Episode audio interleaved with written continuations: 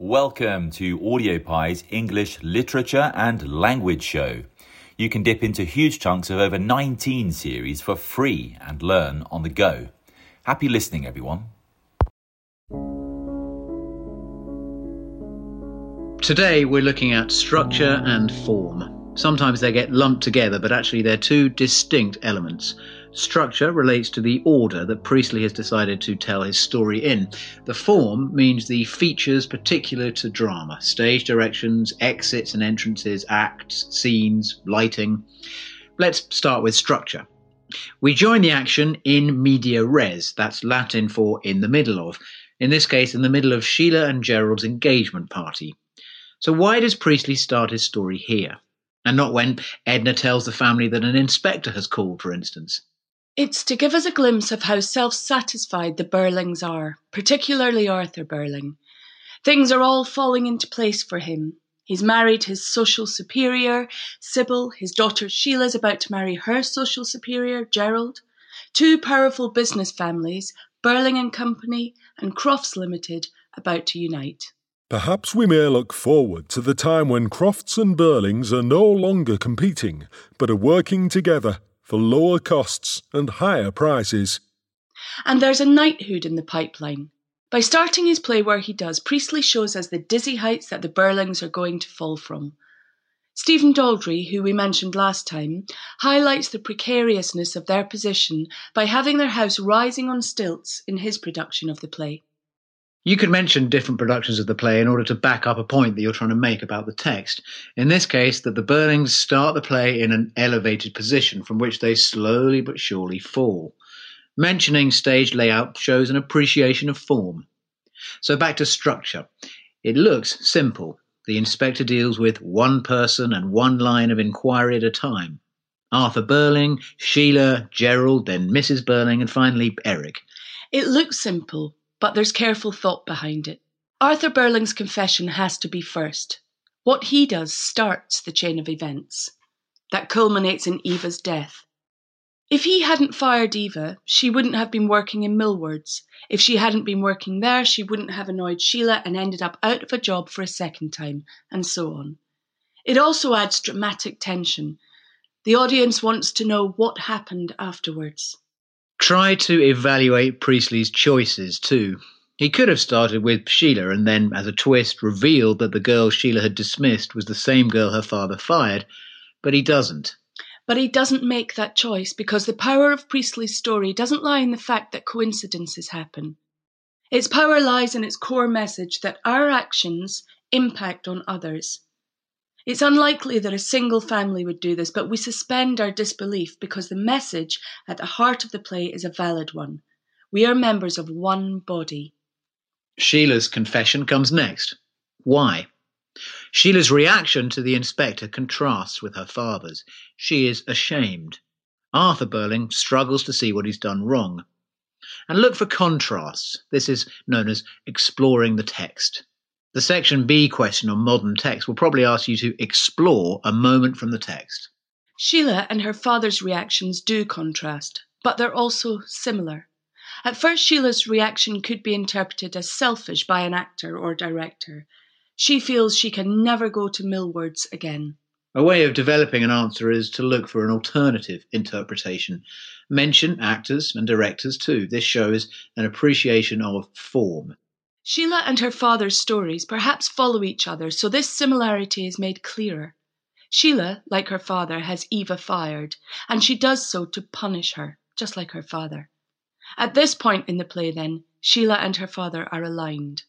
Priestley is using structure to emphasize their similarity. How might you develop this point even further? You could then contrast this with the end of the play when Sheila disassociates herself from her family, horrified that they're going to continue as they were before Inspector Goole called. We've seen why Arthur Birling's and Sheila's confessions might be juxtaposed. Try to think of other reasons why Priestley has these two confessions first. This was the point Eva had her head above water. She was still in employment. Try to think of other reasons too. Eric and Gerald's confessions have parallels too. Both use Eva physically. There are parallels, but their confessions don't follow each other. Why? Gerald isn't a Birling. He's about to join the family.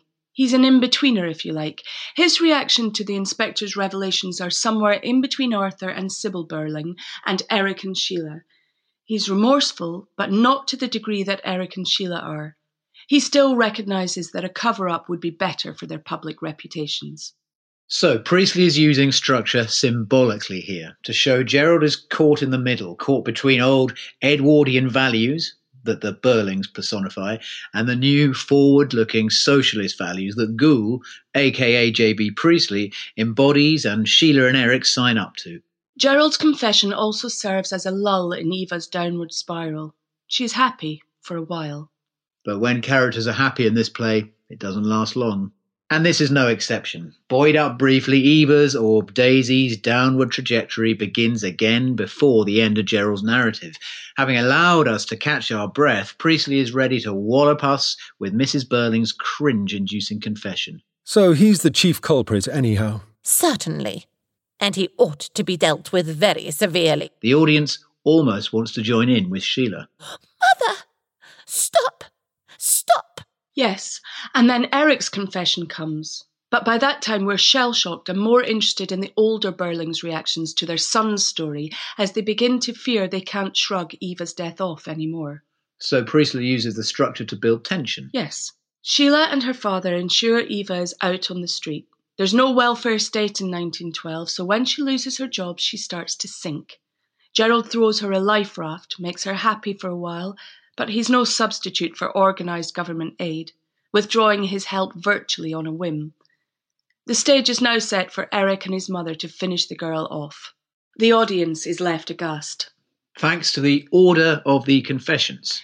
I think thanks to their interconnectedness. It's a tough call to say whose actions are worst. Arthur Birling's actions wouldn't have been serious had Sheila not also had the girl fired. Eric's actions wouldn't have been as bad if his mother had helped the girl. So argue your case. If you think one character's behaviour is worse, then say so and back it up. Maybe you think Arthur Birling is responsible for starting Eva Smith's downfall, and his wife is responsible for finishing it, and the others are minor players. Arguably, Mr. and Mrs. Birling's crime is the worst. Like I said, it's a tough call, but the fact they don't learn from their mistakes does seem to make them the villains of the piece. We've touched on dramatic form already. Let's now consider it a little more before we finish. Again, note how Priestley uses form to create drama. It's no accident when characters enter and exit, for instance. The inspector enters just after Birling says that there's no such thing as community. Just as everything seems to be falling into place for Birling and his every man for himself ethos appears to be paying off. So why does Goole make his entrance then? Later, even the other characters note the uncanny timing of the inspector's entrance. Notice how the others exit and leave Gerald and Mr. Birling alone. There's something I'd like to mention in strict confidence while we're by ourselves. Why? So the audience can get a glimpse of Mr. Birling's insecurities. I have an idea that your mother, Lady Croft, while she doesn't object to my girl, feels you might have done better for yourself socially. It also lets us see why the knighthood is important for him. It will put him on a more equal footing with the Crofts, help him win Lady Croft's approval. I gather there's a very good chance of a knighthood, so long as we behave ourselves, don't get into the police court or start a scandal, eh? The other characters' exits allow the audience to see what Birling has to lose if the Eva Smith scandal leaks. Notice the effect of stage directions too. Compare the way characters speak. Who do you notice is always in control? Notice how Priestley uses stage directions to suggest tension in the Birling family, even before the inspector calls. And notice how scenes begin and end, too. They often begin at the same point as the previous scene ends, for instance. There's no passage of time. All the action happens in a confined space. In the BBC's latest adaptation, the action is not constrained to the Birling's dining room, as in the play script. There are scenes in Millwards, the Palace Bar, the seaside. J.B. Priestley's play script is claustrophobic. Perhaps time slows or even seems to stand still for the Birlings, and this is emphasized by the fact acts start at exactly the same point as they finish. Or perhaps it suggests there's no place to hide. Their every move is now under scrutiny. Remember, you can offer alternative interpretations, but back up what you say. So, to recap, think about why Priestley has ordered the play the way that he has.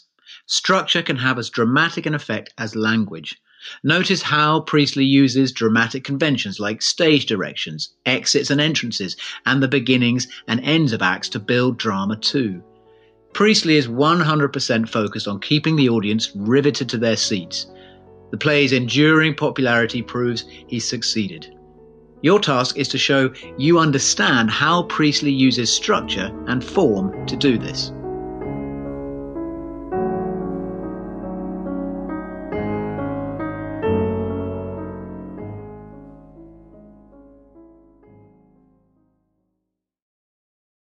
We hope you enjoyed the episode. Don't forget to search for and listen to the next episode in the series to build your topic knowledge.